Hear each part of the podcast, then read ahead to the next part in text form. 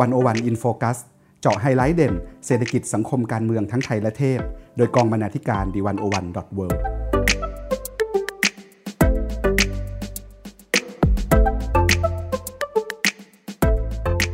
สวัสดีครับท่านผู้ฟัง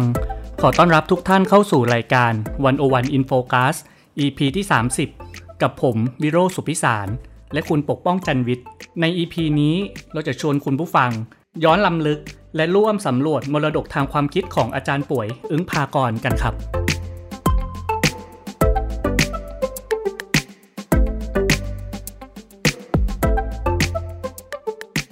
คุณผู้ฟังครับ เมื่อวันที่ 9 มีนาคมที่ผ่านมา เป็นวันครบรอบ 104 ปี ชาตการของอาจารย์ป่วยอึ้งพากร บุคคลประวัติศาสตร์ที่คนรุ่นหลัง อาจจะจดจำอาจารย์หลากหลายนิยาม ไม่ว่าจะเป็นผู้ใหญ่ที่ไม่กระล่อน บุคคลที่ซื่อสัตย์พอที่จะเรียกร้องให้ผู้อื่นซื่อสัตย์ตามได้ รวมไปถึงคนตรงในประเทศคดการจดจำอาจารย์ป่วยในฐานะ คนตรงในประเทศคดดูน่าจะเป็นภาพสะท้อนสภาพการเมือง สังคมไทยในปัจจุบันได้เป็นอย่างดี น่าสนใจนะครับว่าทำไมเราต้องสนใจแนวความคิดของคนตรง หรือหากพูดแบบสับสมัยใหม่ก็คือ คนที่อยู่ไม่เป็นกันครับ คุณปกป้อง ขอบคุณครับคุณวิโรธสวัสดีท่านผู้ฟังนะครับ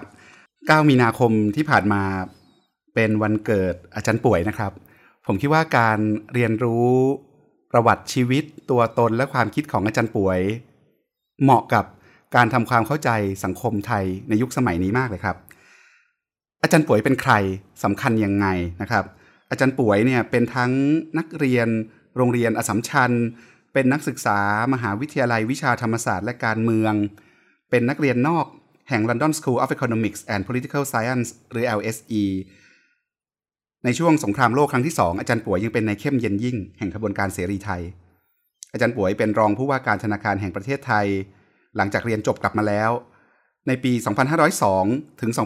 2514 อาจารย์ป่วยเป็นผู้ว่าการธนาคารแห่งประเทศไทยยาวนานนะครับ และเป็นคนที่ทำแบงค์ชาติให้เป็นป้อมปราการทางปัญญา และป้อมปราการทางจริยธรรม ในแวดวงการบริหารนโยบายเศรษฐกิจมหาภาค อาจารย์ป่วยยังเคยเป็นผู้อำนวยการสำนักงบประมาณ เป็นผู้อำนวยการสำนักงานเศรษฐกิจการคลัง เป็นกรรมการบริหาร สภาพัฒน์คนสำคัญ ถือได้ว่าอาจารย์เป็นสถาปนิกผู้สร้างเศรษฐกิจไทยสมัยใหม่ ในด้านการศึกษาอาจารย์ป่วยเป็นคณะบดีคณะเศรษฐศาสตร์มหาวิทยาลัยธรรมศาสตร์ ช่วง 2507ถึง2515 ยาวนานเหมือนกัน และเป็นคนที่สร้างคณะเศรษฐศาสตร์ธรรมศาสตร์ ให้เป็นคณะเศรษฐศาสตร์ธรรมศาสตร์ที่แข็งแกร่ง ตั้งแต่วันนั้นจนถึงวันนี้นะครับอาจารย์ป่วยยังเคยเป็นอธิการบดีมหาวิทยาลัยธรรมศาสตร์ ในช่วงปี 2518 ถึง 2519 นะครับ อย่างที่คุณวิโรธบอกนะครับ คนก็ยกย่องอาจารย์ป่วยในหลายในหลายเรื่องนะครับ ช่วงที่มีการจัดงาน 100 ปีชาตการอาจารย์ป่วย เมื่อปี 2559 เนี่ยนะครับ เราก็เข้าไปทำกิจกรรมรำลึกอาจารย์ป่วยหลายเรื่องนะครับทำทั้งสารคดีป่วยอึ้งพากร จากคันบรรดาถึงเชิงตะกอนที่วันอวันทำงานร่วมกับไทย PBS นะครับ ผมก็มีโอกาสได้ทำหนังสือ อาจารย์ป่วยในวาระร้อยปีอีกสองเล่มด้วยนะครับ ในงานต่างๆที่เราทำเนี่ยเรามีโอกาสได้ไปพูดคุยกับอาจารย์จรอึ้งภากร ลูกชายคนโตของอาจารย์ป่วยนะครับ อาจารย์จรก็เป็นคนทำงานพัฒนาสังคม และเป็นนักเคลื่อนไหวทางสังคมคนสำคัญของประเทศนี้นะครับ อาจารย์จรเคยบอกผมนะครับว่า อาจารย์จรคิดว่าคุณพ่อเนี่ยถูกวิจารณ์ได้ แล้วก็มีความชอบธรรมที่คุณพ่อจะถูกวิพากษ์วิจารณ์ อาจารย์จรบอกว่า ผมพูดหลายเวทีแล้วว่าไม่ชอบเรื่องการสร้างอนุสาวรีย์คุณพ่อ อนุสาวรีย์คือการรำลึกคนตายแบบตายไปแล้ว ผมอยากให้อ่านหนังสือของคุณพ่อและวิพากษ์วิจารณ์คุณพ่อ บอกว่าไม่เห็นด้วยกับความคิดหรือการทำงานของคุณพ่อตรงไหน นั่นต่างหากถึงทำให้คุณพ่อมีชีวิตอยู่อย่างยั่งยืน และทำให้คุณพ่อถูกมองเป็นมนุษย์ธรรมดาคนหนึ่งที่น่าสนใจ มีผลงานที่อาจจะทำดีบ้างเลวบ้าง อันนี้คือความจริงของมนุษย์ นั่นก็คืออาจารย์จรชวนพวกเราให้มองอาจารย์ป่วย ในฐานะปุถุชนธรรมดาคนหนึ่งที่มีทั้งข้อเสียมีทั้งจุดอ่อน แล้วก็มีทั้งจุดแข็งนะครับ แล้วก็บอกว่าจะศึกษาคุณพ่อจะดำลึกคุณพ่อเนี่ยอยากให้ดำลึกด้วยการด้วยการอ่าน ด้วยการเข้าใจความคิดมากกว่าการไปสร้างอนุสาวรีย์แล้วก็ลำลึกนะครับ ตอนนี้เราก็พยายาม เราเคยจะทำหนังสือเล่มหนึ่งเพื่อที่จะศึกษามรดกทางความคิดของอาจารย์ป่วยนะครับว่ามรดกทางความคิดด้านต่างๆ ของอาจารย์ป่วย ทั้งเรื่องการเมืองเศรษฐกิจการศึกษา ทุกวันนี้มรดกทางความคิดเหล่านั้น มีที่ทางอยู่ตรงไหนในสังคมไทยสมัยใหม่นะครับเล่มนั้นชื่อว่าอาจารย์ป่วยกับสังคมไทยในวิกฤตเปลี่ยนผ่านนะครับทำงานภายใต้มูลนิธิโครงการตำราสังคมศาสตร์และมนุษยศาสตร์นะครับ ก็ท่านถ้าท่านผู้ฟังสนใจอยากชวนกลับไปหาอ่านนะครับ แล้วก็เมื่อกี้ผมพูดถึงสารคดี เรามีสารคดีอีกเรื่องหนึ่งนะครับ ก็คือ สารคดีป่วยอึ้งพากร จากคันมันดาถึงเชิงตะกอนนะครับทำร่วมกับไทย PBS สารคดีนั้นก็พยายามจะอธิบายชีวิตความคิดและตัวตนของอาจารย์ป่วยนะครับ ก็อยากชวนไปชมนะครับ เดี๋ยวเราจะแปะลิงก์ไว้ให้ในในเว็บไซต์วันโอวันนะครับ เข้าไปชมกันได้มี 4 ตอนจบนะครับ ในสารคดีชิ้นนั้นเนี่ย ผมมีโอกาสได้ไปสัมภาษณ์อาจารย์อมมาสยามวาลาด้วยครับคุณวิโรธครับแล้วที่อาจารย์อมมา บอกเนี่ยคำที่คุณวิโรธใช้ตั้งชื่อตอนรายการวันนี้ว่าป่วยอึ้งพากร คนตรงในประเทศคดเนี่ย อันนี้เป็นคำของอาจารย์อมมา อาจารย์อมมาเคยเขียนไว้ครับ อาจารย์อมมาบอกว่า อาจารย์อมมาเคยนิยามอาจารย์ป่วย ว่าป่วยเนี่ยเป็นตัวปัญหาของสังคมไทย ในสังคมที่เต็มไปด้วยคอร์รัปชันและความช่อฉนสารพัด ไม่มีทางเลือกอื่นใดสำหรับคนซื่อตรงอย่างอาจารย์ป่วย นอกจากการเดินบนวิถีของตัวปัญหา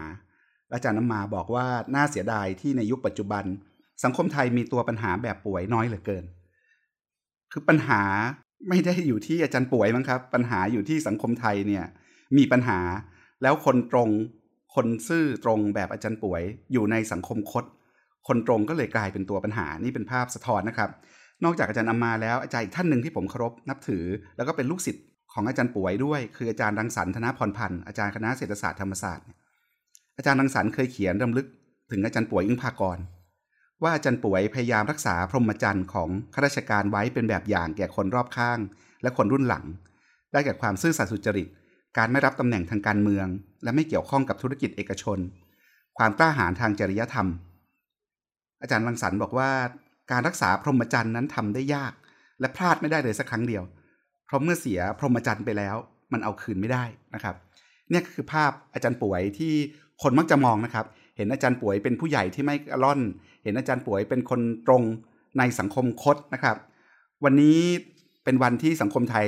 และผู้บริหารประเทศเนี่ยถูกโดนตั้งคำถามหลายเรื่องเลยนะครับ รวมถึงเรื่องความซื่อตรง รวมถึงเรื่องความกล้าหาญทางจริยธรรม ผมถึงคิดว่า วันนี้มาคุยกันเรื่องอาจารย์ป่วยเนี่ยทันสมัยนะครับ แล้ววันนี้พวกเราคุณวิโรธกับผมก็จะชวนอ่านความคิดของอาจารย์ป่วยในเรื่อง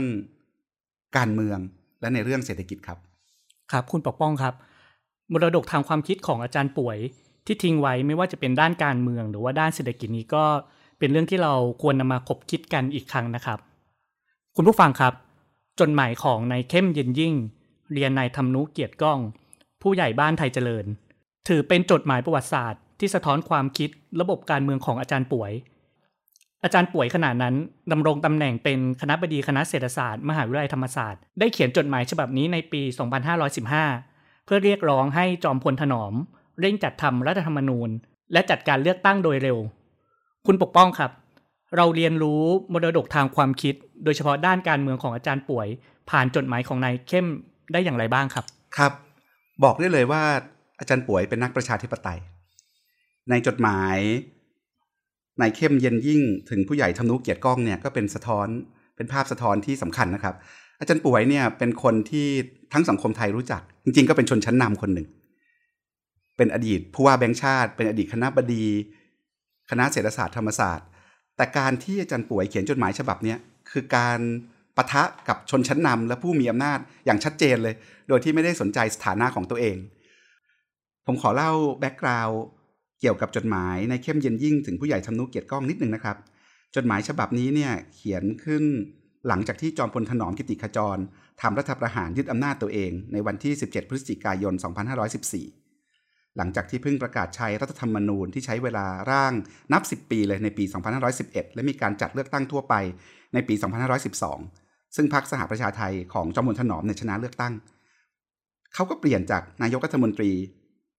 ที่มาจากการเลือกตั้งช่วงสั้น ๆ ก็ปฏิวัติตัวเองก็กลับไปเป็นนายกรัฐมนตรีภายใต้ ระบอบเผด็จการทหารตามความคุ้นเคยอีกครั้งหนึ่งนะครับ อาจารย์ป่วยตอนนั้นอย่างที่คุณวิโรธบอกว่าเป็นคณะบดีคณะเศรษฐศาสตร์ธรรมศาสตร์ อาจารย์ลาไปทำวิจัยที่เคมบริดจ์มหาวิทยาลัยเคมบริดจ์สหราชอาณาจักรพอดี จากอังกฤษเนี่ยอาจารย์เขียนจดหมายประวัติศาสตร์ขึ้นมา ก็คือจดหมายในเข้มเย็นยิ่ง เรียนนายธรรมนุเกียรติก้องผู้ใหญ่บ้านไทยเจริญเนี่ยนะครับส่งมาที่เมืองไทย แล้วก็ตีพิมพ์ครั้งแรกในเศรษฐศาสตร์สารฉบับชาวบ้าน เมื่อปี 2515 ของคณะเศรษฐศาสตร์ มหาวิทยาลัยธรรมศาสตร์ มีการเรียกร้องให้จอมพลถนอม เร่งจัดทำรัฐธรรมนูญและจัดการเลือกตั้งโดยเร็วนะครับ ในจดหมายฉบับนั้นเนี่ยอาจารย์ป่วยที่แทนตัวเองไว้ในเข้มเย็นยิ่ง ซึ่งเป็น สมยาของอาจารย์ในช่วงที่เป็นเสรีไทยนะครับ อาจารย์ได้กล่าวถึงระบบการเมืองในอุดมคติของท่านไว้ นั่นก็คือระบบการเมืองที่ยึดถือหลักประชาธรรม อาจารย์ป่วยนิยามประชาธรรมยังไงนะครับ ในจดหมายนั้นอาจารย์บอกว่าประชาธรรมเนี่ยคือการยึดกติกาเป็นหลักในการดำเนินชีวิต ซึ่งดีกว่าและทำให้เจริญกว่าที่จะปกครองกันตามอำเภอใจของคนไม่กี่คน กับเปิดช่องให้มีการเปลี่ยนแปลงผู้ปกครองหมู่บ้านได้โดยสันติวิธี กับอีกอย่างหนึ่งคือให้ชาวบ้านเลือกกันเอง มาเป็นปากเสียงแทนกัน ผู้ได้รับเลือกก็จะรวมตัวกันเป็นสมัชชาหมู่บ้าน โดยถือหลักประชาธรรม หลักประชาธรรมคืออะไร หลักประชาธรรมคือธรรมเป็นอำนาจ ไม่ใช่อำนาจเป็นธรรม และธรรมเกิดจากประชาชน รวมความว่าอำนาจสูงสุดมาจากธรรมของประชาชนในหมู่บ้านไทยเจริญทั้งหมู่ อันนี้เป็นวักทองนะครับเป็นวักทองที่คนนึกถึงอาจารย์ป่วยก็จะนึกถึงหลักประชาธรรม บางคนเรียกว่าหลักสันติประชาธรรม คุณวิโรธเคยได้ยินอยู่ใช่ไหมครับ หลักสันติประชาธรรมเนี่ยก็คือหลักที่อาจารย์ป่วยบอกว่า ถ้าเรายึดมั่นในหลักประชาธรรมแล้ว ก็คือหลักที่พูดถึงสิทธิเสรีภาพของคนแต่ละคนนะครับ แล้วนึกถึงการมีส่วนร่วมในการกำหนดชะตาของสังคมที่เราอาศัยอยู่ แล้วทุกคนมีสิทธิหน้าที่เท่าเทียมกันในเรื่องเหล่านี้ ไม่ว่าคุณจะมีเพศ มีฐานะ มีกำเนิดหรือมีการศึกษาอย่างไรก็ตาม ถ้าเรายึดมั่นในหลักประชาธรรมแล้ว ไม่มีวิธีอื่นใด เพื่อให้ได้มาซึ่งประชาธรรม นอกจากสันติวิธี การใช้อาวุธขู่เข็นประหัตประหารกันเพื่อประชาธรรมนั้น แม้จะสำเร็จก็อาจจะได้ผลเพียงชั่วครู่ชั่วยาม แต่จะไม่ได้ประชาธรรมถาวร เมื่อฝ่ายหนึ่งใช้อาวุธแล้วอีกฝ่ายหนึ่งแพ้ก็ย่อมคิดใช้อาวุธตอบโต้ เมื่ออาวุธปะทะกันแล้วจะรักษาประชาธรรมไว้ได้อย่างไร จุดหมายปลายทางคือสิทธิเสรีภาพของประชาชนในทางการเมือง ซึ่งเราเรียกว่าประชาธรรมนะครับ คือทำเป็นอำนาจไม่ใช่อำนาจเป็นธรรม บ้านเมืองที่มีประชาธรรมนั้นมีขื่อมีแปร ไม่ใช่การปกครองกันตามอำเภอใจของกลุ่มใดกลุ่มหนึ่ง แล้วประชาธรรมย่อมสำคัญที่ประชาชน ถ้าประชาชนส่วนใหญ่ไม่ต้องการประชาธรรม ก็ย่อมไม่มีทางที่ใครจะหยิบยื่นให้ได้ ฉะนั้นจุดเริ่มต้นและจุดหมายปลายทางสุดท้าย คือประชาชนชาวไทย และสิทธิเสรีภาพของประชาชนชาวไทย part หลังที่ผมหยิบมาคุยกันให้ฟังเนี่ยเป็นบทความของอาจารย์ป๋วยนะครับ ชื่อบันทึกประชาธรรมไทย โดยสันติวิธีตีพิมพ์ในหนังสือสันติประชาธรรม ปี 2516 นั้นเราจะเห็นชัดเลยว่า เป้าหมายทางการเมือง หรืออุดมคติทางการเมืองของอาจารย์ป๋วยเนี่ยคือหลักประชาธิปไตย หรือจะเรียกว่าหลักประชาธรรม แล้วธรรมที่ว่านี่ย้ำอีกทีนะครับ ไม่ใช่แค่ธรรมะทางศาสนาเท่านั้นธรรมที่ว่าเนี่ยคือการใช้ธรรมเป็นอำนาจนะครับ ไม่ใช่ใช้อำนาจเป็นธรรม แล้วธรรมะที่ว่าเนี่ยไม่ใช่เกิดจากคนดีเกิดจากผู้มีอำนาจมาประทานให้ แต่ธรรมที่ว่าเนี่ยต้องเกิดจากประชาชน และประชาชนต้องเป็นคนเข้าหาเป็นคนไปถึง และเป็นคนแสวงหาธรรม คืออำนาจนั้นด้วยตัวของพวกเขาเอง คุณปกป้องครับ มีประเด็นหนึ่งที่น่าสนใจนะครับ ที่เวลาพูดถึงเรื่องแนวคิดของอาจารย์ป่วยในเรื่องการเมืองครับ มักจะมีคำกล่าวอ้างจากนักรับใช้เผด็จการยุคสมัยนี้ครับ ที่เข้าไปทำงานกับรัฐบาลเผด็จการว่า ครั้งหนึ่ง อาจารย์ป่วยก็ยังเคยไปทำงานกับรัฐบาลเผด็จการด้วยเช่นเดียวกัน สมัยที่อาจารย์ป่วยเข้าไปทำงานในรัฐบาลเผด็จการในยุคสมัยนั้นนะครับ มันมีความเหมือนหรือว่าความต่างจาก สมัยนี้อย่างไรบ้างครับ โอ้ยต่างกันเยอะเลยครับ ผมเคยเขียนบทความเรื่องป่วยทหารเผด็จการและประชาธิปไตยไว้นะครับ เพราะว่าหลังรัฐประหารที่ไรเนี่ยก็มักจะมีเทคโนแครดมีนักวิชาการที่เข้าไปรับใช้อำนาจเผด็จการแล้วก็ชอบอ้างอาจารย์ป่วย ว่าอาจารย์ป่วยยังเคยทำงานกับจอมพลสฤษดิ์ธนรัตน์เลย สมัยนั้นก็คุกคามสิทธิเสรีภาพต่างๆ นานาพวกนี้นะครับ เราตอบคำถามเหล่านี้ว่ายังไงนะครับ คืออาจารย์ป่วยเนี่ยถูกกลุ่มอุดมการและกลุ่มไร้อุดมการต่างๆ ในสังคมไทยฉวยใช้ประโยชน์ตลอดเวลานะครับ แล้วก็มักใช้อาจารย์ป่วยเป็นเครื่องมือในการสร้างความชอบธรรมให้กับผู้ที่เลือกเส้นทางรับใช้ระบอบเผด็จการทหาร โดยอ้างว่าอาจารย์ป่วยก็รับใช้เผด็จการทหารเหมือนกัน ผมคิดว่าข้อกล่าวอ้างทำนองแบบนี้มันบอกความจริงแค่ครึ่งเดียว หรือส่วนเดียวเท่านั้นเอง อีกทั้งเป็นการตัดสินอาจารย์ป่วยอย่างลดรูปและขาดพร่องจนเกินไปนะครับทำให้ไม่เห็นภาพรวมและตัวตนความคิดของอาจารย์ป่วยตลอดทั้งชีวิต แล้วจริงๆแล้ว การเปรียบเทียบอาจารย์ป่วยกับนักรับใช้เผด็จการยุคใหม่ ที่หลายคนชอบแก้ตัวอย่างนั้นหรือมีคนอื่นคอยแก้ตัวให้เนี่ย ผมคิดว่ามันเป็นเรื่องออที่ขำขื่นด้วยซ้ำไปด้วยนะครับ ทีนี้อาจารย์ป่วยต่างจากนักรับใช้เผด็จการยุคใหม่ยังไงนะครับอออย่างแรกเลยนะครับ ประการแรกเนี่ยผมคิดว่าคืออาจารย์ป่วยเนี่ยได้รับทุนรัฐบาลไปศึกษาต่อต่างประเทศนั้นเมื่อกลับมาประเทศไทยเนี่ยอาจารย์ป่วยก็ต้องรับราชการเพื่อชดใช้ทุนนะครับ อาจารย์ป่วยเนี่ยทำงานให้รัฐบาลประเด็จการทหาร ในฐานะข้าราชการนะครับ ในระบอบราชการ ไม่ใช่ในฐานะข้าราชการการเมืองหรือนักการเมืองที่เข้าไปรับใช้รัฐบาลประเด็จการทหาร อาจารย์ป่วยเป็นข้าราชการนะครับ ถ้าเราดูประวัติศาสตร์เราจะเห็นนะครับว่าอาจารย์ป่วยเนี่ยเคยถูกเรียกร้องให้รับตำแหน่งใหญ่ทางการเมือง ทั้งรัฐมนตรีว่าการกระทรวงการคลัง ในสมัยรัฐบาลประเด็จการ แต่อาจารย์ป่วยก็ไม่เอา บอกว่าอยากจะเป็นข้าราชการรับใช้ประชาชนต่อไป อาจารย์ป่วยเนี่ย จริงๆ เคยถูกเสนอชื่อให้เป็นนายกรัฐมนตรี กระทั่งหัวหน้าพักการเมืองสำคัญด้วยซ้ำนะครับในช่วงหลังเหตุการณ์ 14 ตุลาคม 2516 แต่อาจารย์ป่วยก็ปฏิเสธ อาจารย์ป่วยปฏิเสธ เพราะอาจารย์เคยตั้งปณิธานไว้ตั้งแต่เมื่อครั้งเป็นเสรีไทย ว่าจะไม่รับตำแหน่งทางการเมือง เพื่อพิสูจน์ว่าตนไม่ได้เป็นเสรีไทยเพื่อผลประโยชน์ของตัวเอง และเป็นนี่เป็นปณิธานที่อาจารย์ป่วยยึดหลักไว้ตลอดชีวิตนะครับ ใครจวนเป็น คนทำงานการเมืองอาจารย์ป่วยไม่เคยอาจารย์ป่วยรับราชการแล้วทำงานในฐานะราชการตลอดนะครับแต่อาจารย์ป่วยจริงๆก็เคยดำรงตำแหน่งสมาชิกสภาที่ติบัญญัติแห่งชาติอยู่สมัยหนึ่ง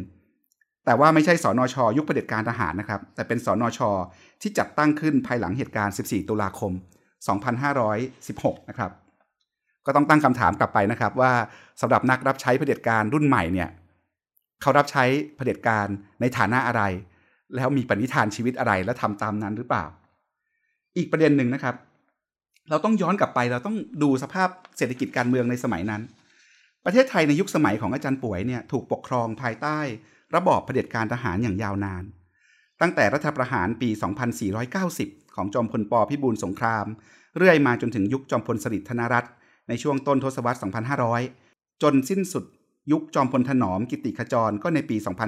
2516 กินเวลารวมกันตั้งแต่จอมพลปต่อจอมพลสฤษดิ์ถึงจอมพลถนอมเนี่ย 30 ปีนะครับข้าราชการที่มีความเป็นนักปฏิบัติและนักอุดมคติผสมกันอยู่ในตัวอย่างอาจารย์ป่วยเนี่ยเผชิญทางเลือกในการทำงานที่มีอย่างจำกัดมาก ภายใต้ระบอบเผด็จการทหารที่แทบจะมองไม่เห็นแสงสว่างปลายอุโมงค์ความท้าทายที่สำคัญคือการรักษาสมดุลระหว่างโลกอุดมคติกับโลกแห่งความเป็นจริง ผมเชื่อว่าอาจารย์ป่วยต้องผ่านการตัดสินใจต่อส่วนตัวและส่วนรวมในการทำงานร่วมกับรัฐบาลทหารที่ยากลำบากหลายครั้ง โดยเฉพาะในช่วงวัยหนุ่มที่มีไฟอยากสร้างเศรษฐกิจไทยสมัยใหม่ อย่าลืมนะครับอาจารย์ป่วยกลับมารับราชการในกระทรวงการคลังปี 2492 เมื่ออายุ 33 ปี ยุคนั้นเป็นยุค 2 ปีหลังจากจอมพลปปฏิวัติ 2490 อาจารย์ป่วยเป็นรองผู้ว่าแบงค์ชาติ เมื่ออายุ 37 ปี และเป็นผู้ว่าแบงค์ชาติเมื่ออายุ 43 ปี แล้วยิ่งสวมหมวกผู้ว่าแบงค์ชาติด้วยแล้ว การตัดสินใจต่างๆ ก็น่าจะยิ่งยากลำบากขึ้นนะครับแต่เหตุการณ์แบบนั้นตรงกันข้ามกับยุคสมัยปัจจุบันเลยครับ เพราะอย่าลืมว่าก่อนรัฐประหาร 2557 หรือก่อนรัฐประหาร 2549 เนี่ย เราอยู่บนทางแพร่งว่าเราจะแก้วิกฤตการเมืองช่วงทศวรรษที่ผ่านมาด้วยวิถีประชาธิปไตยหรือวิถีเผด็จการ สังคมไทยมีทางเลือก ไม่ใช่ไม่มีทางเลือก แล้วเราอยู่ภายใต้ระบอบประชาธิปไตยมาก่อน ไม่ได้อยู่ภายใต้ระบอบเผด็จการทหารนะครับ แต่นักรับใช้เผด็จการยุคใหม่เนี่ยกลับเลือกวิถีทางที่ไม่เป็นประชาธิปไตย โดยมีส่วนสำคัญในการร่วมสถาปนาระบอบเผด็จการทหารให้ฟื้นกลับมาใหม่ แล้วก็บั่นทอนสิทธิเสรีภาพและวัฒนธรรมประชาธิปไตย นักรับใช้เผด็จการรุ่นใหม่ไม่ได้มีความเชื่อมั่นและเลือกวิถีทางประชาธิปไตย ด้วยการพยายามสร้างประชาธิปไตยให้เข้มแข็งขึ้น และตอบโจทย์ประชาชนมากขึ้น มีประสิทธิภาพขึ้นเป็นธรรมขึ้น และสร้างสถาบันให้ประชาชนมีส่วนร่วมทางการเมืองมากขึ้น แต่กลับทำตรงกันข้าม แตกต่างกันเยอะเลยครับ เรื่องบริบททางประวัติศาสตร์นะครับ อีกประเด็นหนึ่งก็คือ อาจารย์ป่วยเนี่ยทำงาน ให้ระบอบเผด็จการทหารจริง แต่ก็อย่างที่ผมบอกเป็นการทำงานในฐานะข้าราชการ แต่กระนั้นก็ยากที่จะกล่าวว่าอาจารย์ป่วยเนี่ยตั้งหน้าตั้งตา รับใช้เผด็จการเหมือนนักรับใช้เผด็จการสมัยใหม่นะครับ เพราะตลอดระยะเวลาที่รับราชการภายใต้ระบอบเผด็จการทหารเนี่ยอาจารย์ป่วยเลือกที่จะรักษาหลักการและความซื่อสัตย์สุจริต และะเผชิญหน้าสู้กับความช่อฉนในระบอบเผด็จการทหาร โดยไม่เกรงอันตราย และไม่ได้หวงตำแหน่งนะครับ ถ้าเราดูประวัติศาสตร์เราจะเห็นนะครับ เมื่อครั้งที่อาจารป่วยเป็นรองผู้ว่าแบงค์ชาติ ในสมัยรัฐบาลจอมพลปอ อาจารย์ป่วยก็งัดกับจอมพลสฤษดิ์จนต้องพ้นตำแหน่งรองผู้ว่าแบงค์ชาติ ต่อมาอาจารย์ป่วยก็ไปชนกับพลตำรวจเอกเผ่าศรียานนท์จนต้องออกจากประเทศไทยไปทำงานที่อังกฤษเพื่อความปลอดภัย หรือในยุคที่จอมพลสฤษดิ์เป็นนายกรัฐมนตรี อาจารย์ป่วยเองก็ยังทำตัวเป็นก้างขวางคอจอมพลสฤษดิ์และเครือข่าย ในการแสวงหาผลประโยชน์ส่วนเกินทางเศรษฐกิจอยู่หลายครั้งนะครับ ก็ต้องตั้งคำถามเหมือนกันว่า แล้วพวกนักรับใช้เผด็จการยุคใหม่ที่ชอบอ้างอาจารย์ป่วยเป็นเกราะกำบังตัวเองเนี่ย และสร้างความชอบธรรมให้กับตัวเองเนี่ย เคยขัด เคยแย้ง เคย เคยยืนตรงสู้กับเผด็จการหรือไม่อย่างไรนะครับ ประเด็นสุดท้ายนะครับ ผมคิดว่าความคิดทางการเมืองของอาจารย์ป่วยเนี่ยมีการเปลี่ยนแปลง มีการวิวัฒน์อยู่ตลอดเวลา จริงๆ ผมสำหรับผมนะผมรู้สึกว่าอาจารย์ป่วยเนี่ยยิ่งแก่ก็ยิ่งยิ่งซ้ายนะครับ ยิ่งให้คุณค่ากับประชาธิปไตยกับเสรีภาพ และความเท่าเทียมเป็นธรรมในสังคมมากขึ้น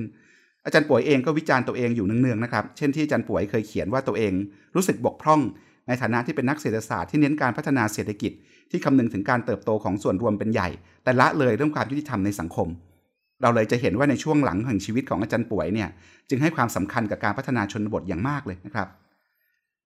ส่วนบทบาทด้านประชาธิปไตยของอาจารย์ป่วยเนี่ยยิ่งเห็นชัดเลยครับ หลังจากที่อาจารย์ป่วยถอดหมวกผู้ว่าแบงค์ชาตินะครับ ถอดหมวกข้าราชการประจำที่อยู่ในระบบราชการ มาเป็น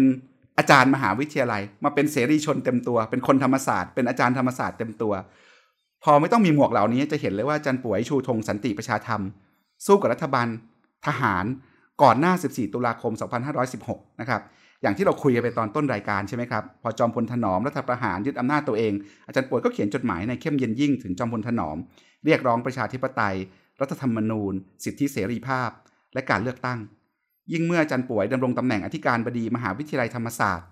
บทบาทด้านการสนับสนุนระบอบเสรีประชาธิปไตยก็ยิ่งชัดเจนนะครับ แม้กระทั่งอาจารย์ป่วยเองต้องเดินทางออกนอกประเทศ หลังเหตุการณ์ 6 ตุลาคม 2519 อาจารย์ก็ยังมีบทบาทในเวทีระหว่างประเทศชัดเจนเลยในการเรียกร้องประชาธิปไตย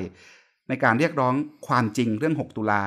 แล้วการเรียกร้องให้มีการยุติความรุนแรงโดยรัฐในประเทศไทย อาจารย์เดินสายไปทั่วโลกคุยเรื่องเหล่านี้นะครับ และสุดท้าย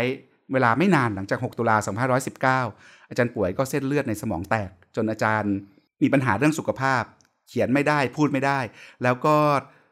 เสียโอกาสในการทำงานเรียกร้องประชาธิปไตยต่อในช่วงในช่วงท้ายแห่งชีวิต คุณผู้ฟังครับ จากจดหมายในเข้มเย็นยิ่ง มาสู่บทความประวัติศาสตร์อีกชิ้นหนึ่งก็คือ คุณภาพชีวิต ปฏิทินแห่งความหวัง จากคันมารดาถึงเชิงตะกอนบทความชิ้นนี้นะครับ สะท้อนภาพการเมืองเศรษฐกิจสังคมที่พึงปรารถนา แม้บทความชิ้นนี้จะมีอายุกว่า 50 ปีแล้วนะครับ แต่สังคมที่พึงปรารถนาก็ยังใช้ได้จนถึงปัจจุบันเนี้ยอะไรที่เราเรียนรู้มรดกทางด้านความคิด โดยเฉพาะทางด้านเศรษฐกิจของอาจารย์ป่วย จากบทความชิ้นนี้ครับ คุณปกป้อง ผมอ่านบทความนี้ทีไรก็รู้สึกว่าอาจารย์ป่วยเนี่ยเป็นนักอุดมคติ เมื่อก่อนผมสอนหนังสืออยู่ที่คณะเศรษฐศาสตร์ธรรมศาสตร์นะครับ เวลาผมสอนวิชาเศรษฐศาสตร์เบื้องต้นเนี่ยคือบทความที่ผมจะเอาไปอ่านให้นักศึกษาปีหนึ่งฟังเสมอเลยนะครับ เพราะผมคิดว่าบทความนี้สะท้อนภาพฝันของเศรษฐกิจที่ดี เศรษฐกิจที่ดีของอาจารย์ป่วยเนี่ยคือเศรษฐกิจที่มีทุกคนอยู่ในนั้น เป็นเศรษฐกิจที่ไม่ได้สนใจแต่ตัวเลขทางเศรษฐกิจ ไม่ได้สนใจแต่คนรวย ไม่ได้สนใจแต่มิติแห้งแล้งและไร้ชีวิตของเศรษฐศาสตร์ แต่เศรษฐกิจของอาจารย์ป่วยเป็นเศรษฐกิจที่สัมพันธ์เชื่อมโยงกันระหว่างการเมือง ชีวิตของคน คนเล็กคนน้อย ระหว่างวัฒนธรรม ระหว่างคุณภาพแห่งชีวิตที่ดีนะครับ คืออาจารย์ป่วยเนี่ยเป็นนักอุดมคติ แล้วอาจารย์ป่วยก็เป็นนักปฏิบัติด้วย เพราะอาจารย์ป่วยเนี่ยตลอดชีวิตของอาจารย์ป่วย อาจารย์พยายามแปลงอุดมคติให้เป็นจริงในสังคม คือประเทศไทยนักอุดมคติเยอะนะครับ นักคิดเยอะ แล้วก็มีนักทำเยอะ ปัญหาของสังคมไทยก็คือสำหรับผมนะ ผมมักจะรู้สึกว่าประเทศไทยเนี่ยคนที่เป็นนักอุดมคตินี่ บางทีไม่ค่อยลงมือทำหรือบางทีทำให้เกิดขึ้นจริงไม่ได้ เพราะว่ามันต้องการทักษะอีกแบบหนึ่งสำหรับคนที่เป็นนักทำอยากทำให้เกิดขึ้นจริง ไม่ค่อยมีอุดมคติเท่าไหร่ เราจะเห็นเลยเทคโนแครดจำนวนมาก อยากเปลี่ยนนู้นอยากเปลี่ยนนี้ แต่ก็ไม่ค่อยสนใจเรื่องความชอบธรรมเชิงอำนาจ ไปทำงานกับรัฐบาลทหารก็ได้ ไปทำงานอะไรก็ได้มันก็ไม่ค่อยมีอุดมคติในตัวนะครับ ผมคิดว่าความน่าสนใจของความเป็นป่วยอึ้งพากรเนี่ย คือการเป็นส่วนผสมของทั้งสองมิติ เราเห็นความเป็นนักคิดที่ให้ความสำคัญกับการสร้างความเปลี่ยนแปลงให้เป็นไปได้จริง หรือว่าเป็น pragmatic idealist แล้วอีกด้านหนึ่งเราก็เห็นความเป็นนักปฏิบัติ หรือนักเปลี่ยนแปลง ที่มีฐานนักคิดนักอุดมการณ์อยู่ หรือที่ผมเรียกว่า idealistic pragmatist อาจารย์ป่วยเป็นทั้งสองอย่างนะครับ และสำหรับผมมนุษย์พันธุ์นี้เป็นมนุษย์ที่เป็นเผ่าพันธุ์ที่หายากที่สุดในสังคมไทยนะครับ เวลาผมอ่านงานอาจารย์ป่วย ไม่ใช่แค่ชิ้นจากคันมันดาถึงเชิงตะกอนที่คุณวิโรจน์นำมาเกริ่นให้ฟังนะครับ ผมจะรู้สึกว่าอาจารย์ป่วยเนี่ยเต็มไปด้วยความหวัง คืออาจารย์เนี่ยพยายามลุยกับปัญหายากๆ แต่ก็ไม่ได้ถอดใจหรือว่าสยบยอม แต่อาจารย์สู้กับมันอย่างมองโลกในแง่ดี และเชื่อมั่นในการเปลี่ยนแปลงที่ดี และเป็นการเปลี่ยนแปลงที่เกิดขึ้นด้วยมือของเราเองด้วยไม่ใช่ด้วยเทวดานะครับมันมีโค้ดสองโค้ดที่ผมชอบมากเลยตอนทำสารคดีป่วย ก็เอามาใช้เป็นโค้ดโปรโมทรายการเนี่ยนะครับ มันเป็นโค้ดที่อาจารย์ป่วยเขียนถึงคุณหญิงสุภาพยศสุนทร เพื่อนรักของอาจารย์ผู้ทำงานเคียงบ่าเคียงไหลกับอาจารย์ป่วยที่แบงค์ชาติ โค้ดหนึ่งบอกว่า คุณพูดว่าไม่มีความยุติธรรม ชนิดสมบูรณ์ร้อยเปอร์เซ็นในโลกนี้หรอก เพราะอย่างนั้นสิ เราถึงยิ่งต้องใช้ความพยายามมากขึ้นเป็นสองเท่า หรืออีกโค้ดหนึ่งนะครับ อาจารย์ป่วยบอกว่า อุดมการณ์นั้นมีค่าควรแก่การต่อสู้ แม้มองไม่เห็นชัยชนะ นี่คือสะท้อนมิติ ความเป็นนักอุดมคติและเป็นนักสู้ นักลุย นักเปลี่ยนแปลงของอาจารย์ป่วย กลับมาที่ชิ้นจากคันมันดาถึงเชิงตะกอนที่คุณวิโรธพูดถึงเนี่ยนะครับ ข้อเขียนนี้ตีพิมพ์เป็นภาษาไทยครั้งแรกในสังคมศาสตร์ปริทัศน์ ฉบับเดือนตุลาคม 2516 นะครับ ในข้อเขียนนั้นเนี่ยอาจารย์ป่วยวาดหวังถึงสังคมในอุดมคติของอาจารย์ สังคมที่มีความเท่าเทียมแห่งชีวิตเป็นแก่นแกน ตั้งแต่เกิดคือจากคันมารดา จนตายถึงเชิงตะกอนและตลอดชีวิตการทำงานของอาจารย์ป่วยเนี่ยไม่ว่าจะฐานะผู้ว่าแบงค์ชาติ กรรมการสภาพัฒน์คณะบดีเศรษฐศาสตร์ อธิการบดีธรรมศาสตร์ล้วนเป็นชีวิตแห่งการพยายามลงมือทำเพื่อเปลี่ยนความหวังจากคันมารดาถึงเชิงตะกอนในใจของอาจารย์ป่วยเนี่ยให้เกิดขึ้นเป็นความจริงนะครับ ผมคิดว่าถ้าเกิดเราอ่านจากคันมารดาถึงเชิงตะกอนดีๆ เราจะเห็นคำสำคัญหลายคำความเท่าเทียม ความเป็นธรรม สวัสดิการสังคม แต่จริง ๆ แล้วเนี่ยผมคิดว่างานเขียนนี้ยังกล่าวครอบคลุมมิติต่างๆ ทางการเมืองเศรษฐกิจสังคมวัฒนธรรม ทั้งกฎหมายด้วยนะครับ ทั้งเรื่องประชาธิปไตย เสรีภาพ และนิติรัฐ หรือการปกครองของกฎหมาย อาจารย์ป่วยเนี่ยเชื่อว่าความเท่าเทียมแห่งชีวิต สวัสดิการที่ดีจะเกิดขึ้นได้ก็ด้วยเนื้อดินที่เป็นประชาธิปไตยเท่านั้น โดยมีเสรีภาพเป็นปุ๋ยชั้นดีนะครับ อาจารย์ป่วยท่านเป็นเสรีนิยมนะครับ เป็นคนที่เชื่อมั่นในจุดยืนตัวเอง ไม่ไหลไปตามกระแส ยืนอยู่ตรงที่หลัก แล้วหลักที่ว่าก็คือหลักสันติประชาธรรมที่เราเล่าให้ฟังกันนะครับ หลักสันติวิธี หลักวิชาการ แล้วก็หลักมนุษยภาพ คือเห็นคนเป็นมนุษย์ เห็นคนเป็นคนนะครับ และมีความเป็นมนุษย์นิยมสูงมากนะครับ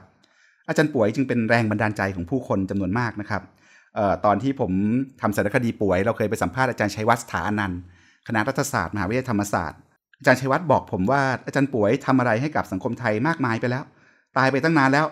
จะมาเอาอะไรกับอาจารย์อีกนะครับเป็นหน้าที่ของคนรุ่นหลังๆ อย่างพวกเราเนี่ยที่จะนิยามคุณค่าความหมายของอุดมการณ์แบบป่วย เสียใหม่ ให้สอดคล้องกับสังคมใหม่ โดยมีแก่นความคิดและชีวิตของอาจารย์เป็นเข็มทิศให้นะครับ อันนี้ก็เป็นเรื่องสำคัญนะครับ คือในตอนที่คุยกับอาจารย์ชัยวัฒน์เนี่ย อาจารย์ชัยวัฒน์ยังยังยกตัวอย่างเรื่องหนึ่งที่ผมคิดว่าน่าสนใจ อย่างที่ผมบอกครับ อาจารย์ป่วยตั้งโจทย์เรื่องยากๆไว้เต็มไปหมดเลยในชีวิต แล้วอาจารย์ป่วยก็พยายามสู้กับโจทย์ยากๆนั้นในชีวิตพยายามทำเท่าที่ทำได้ แต่เราจะเห็นว่าโจทย์แห่งชีวิตของอาจารย์ป่วย ทั้งเรื่องเสรีภาพ เรื่องประชาธิปไตย เรื่องความเท่าเทียม เรื่องความเป็นธรรมความยุติธรรมทางสังคมเนี่ยจากวันที่อาจารย์ป่วยอยู่เป็นหนุ่ม จนวันที่อาจารย์ป่วยตายจนถึงปัจจุบันเนี่ยมันยังเป็นโจทย์แห่งยุคสมัยที่เรายังต้องมาพูดมาคุยมาทำอะไรเรื่องแบบนี้อยู่เลยนะครับวันนั้นผมถามคำถามปิดท้ายกับอาจารย์ชัยวัฒน์ครับคุณวิโรธว่าอย่างนี้ถือว่าอาจารย์ป่วยสำเร็จหรือล้มเหลว อย่างนี้ถือว่าชีวิตของอาจารย์ป่วย เป็นชีวิตที่สำเร็จหรือล้มเหลว เพราะอาจารย์ทำเรื่องเหล่านี้มาตลอดชีวิต แต่คนรุ่นหลังอย่างพวกเรายังต้องต่อสู้ ในเรื่องเหล่านี้ต่อไป อาจารย์ชัยวัฒน์ตอบคำถามผม ผมยังจำถึงทุกวันนี้เลย ว่าอาจารย์บอกว่าเราต้องมาคุยกัน ว่าอย่างไรถึงเรียกว่าล้มเหลว อย่างไรถึงเรียกว่าสำเร็จ ในความล้มเหลวก็อาจมีความสำเร็จ ในความสำเร็จก็อาจมีความล้มเหลวอยู่เหมือนกัน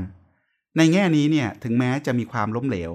แต่ก็ทำให้แสงสว่างของการต่อสู้มันปรากฏขึ้น มันบอกคนอื่นว่ามันทำได้ แต่มันไม่ได้บอกว่าทำแล้วต้องสำเร็จ